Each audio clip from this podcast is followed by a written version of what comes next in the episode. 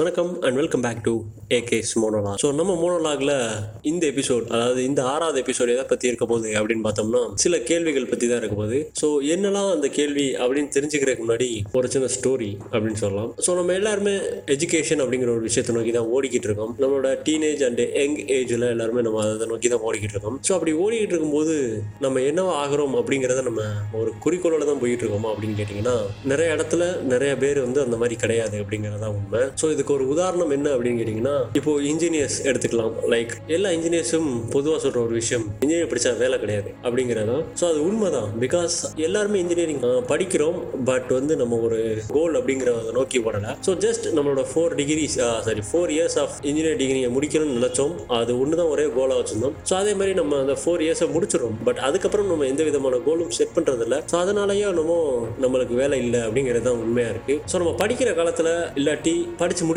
கொஞ்ச காலத்துல நம்மளோட நம்மகிட்டே நம்ம கேட்க வேண்டிய ஒரு மிகப்பெரிய கேள்வியை நம்ம கேட்காம இருக்கிறதா நம்மளோட இந்த ஒரு நிலைமைக்கு காரணம் அப்படின்னு நான் நினைக்கிறேன். ஸோ வாட் ஆம் ஐ அப்படிங்கிற ஒரு விஷயமும், அதாவது நான் யாரு பிளஸ் நான் எதுக்கு இந்த மாதிரி ஒரு ஃபீல்ட்ல இருக்கேன், நான் என்ன செய்யணும் நினைக்கிறேன் அப்படிங்கிற கேள்வி நம்மளே கேட்டிருந்தா we can be better engineer அப்படிங்கிறதா உண்மை. அது மட்டும் இல்லாம எல்லா துறைக்கும் இது சாத்தியமாகும். ஸோ ஓகே, இது கொஞ்சம் சின்ன ஸ்டோரிங்கிறது கொஞ்சம் பெருசாக போயிடுச்சு போல. நம்ம நார்மலா எபிசோட்குள்ள போகலாம். ஸோ நம்ம எபிசோட்ல எதை பத்தி இருக்க போகுது அப்படின்னு கேட்டீங்கன்னா, 2 கேள்விகள். Why religionism and why racism? So இந்த 2 விஷயம் நம்ம நாட்டில் காலங்காலமா இருந்துகிட்டே தான் இருக்கு. இந்த 2 விஷயம் ஒரு போராட்டத்துக்கும் உதவுது பிளஸ் அரசியலுக்கும் உதவுது அப்படின்னு தான் சொல்லலாம். ஸோ இது எதுக்குன்னே தெரியல, பட் இந்த 2 விஷயம் இருந்துகிட்டே இருக்கு. மோரோவர் இது இப்போ கொஞ்சம் கம்மியா இருக்கு அப்படிங்கறதா உண்மை.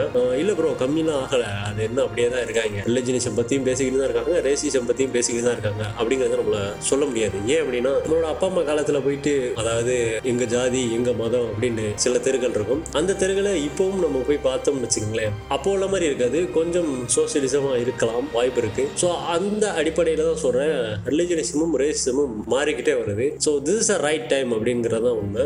இந்த டயத்துல நம்ம ரிலிஜியனிசமும் ரேசிசமும் குறைச்சிக்கிட்டா நல்லது அப்படிங்கறதா உண்மை. இல்ல இந்த டயத்துல இது ரைஸ் ஆகிறதுக்கும் வாய்ப்பு இருக்கு. எப்படி அப்படின்னு கேட்டீங்கன்னா, ஒரு 2-3 வருஷத்துக்கு முன்னாடியில இந்த ரிலிஜியனிசமும் இருக்கட்டும் ரேசிசமும் இருக்கட்டும் இதை பேஸ் பண்ணி நிறைய சண்டைகள் வந்துகிட்டு இருக்கு. அதாவது இந்த 2 விஷயத்துக்கும் ஆதரவா நிறைய பேர் பேசிக்கிட்டு இருக்காங்க. அதுவும் யங்ஸ்டர்ஸ் அப்படின்னு சொல்றப்ப கொஞ்சம் கஷ்டமா தான் இருக்கு. பிகாஸ் யங்ஸ்டர்ஸ் நம்மளுக்கு இந்த ஒரு அவேர்னஸ் இல்லாம இருக்கும் அப்படிங்கறதா கேள்வி. So religionism and racism basically ஒரு டிவைட் அண்ட் ரூல் அப்படிங்கிற ஒரு பாலிசியில தான் இருக்கு. அதாவது மக்களை தனித்தனியா பிரிச்சதுக்கு அப்புறம் இருக்கிற வீக்கஸ்ட் பாயிண்ட தாக்கி அதை ஒரு ஆளுமை செலுத்துறதா இந்த 2 விஷயமும் பேசிக்கலி இதான்.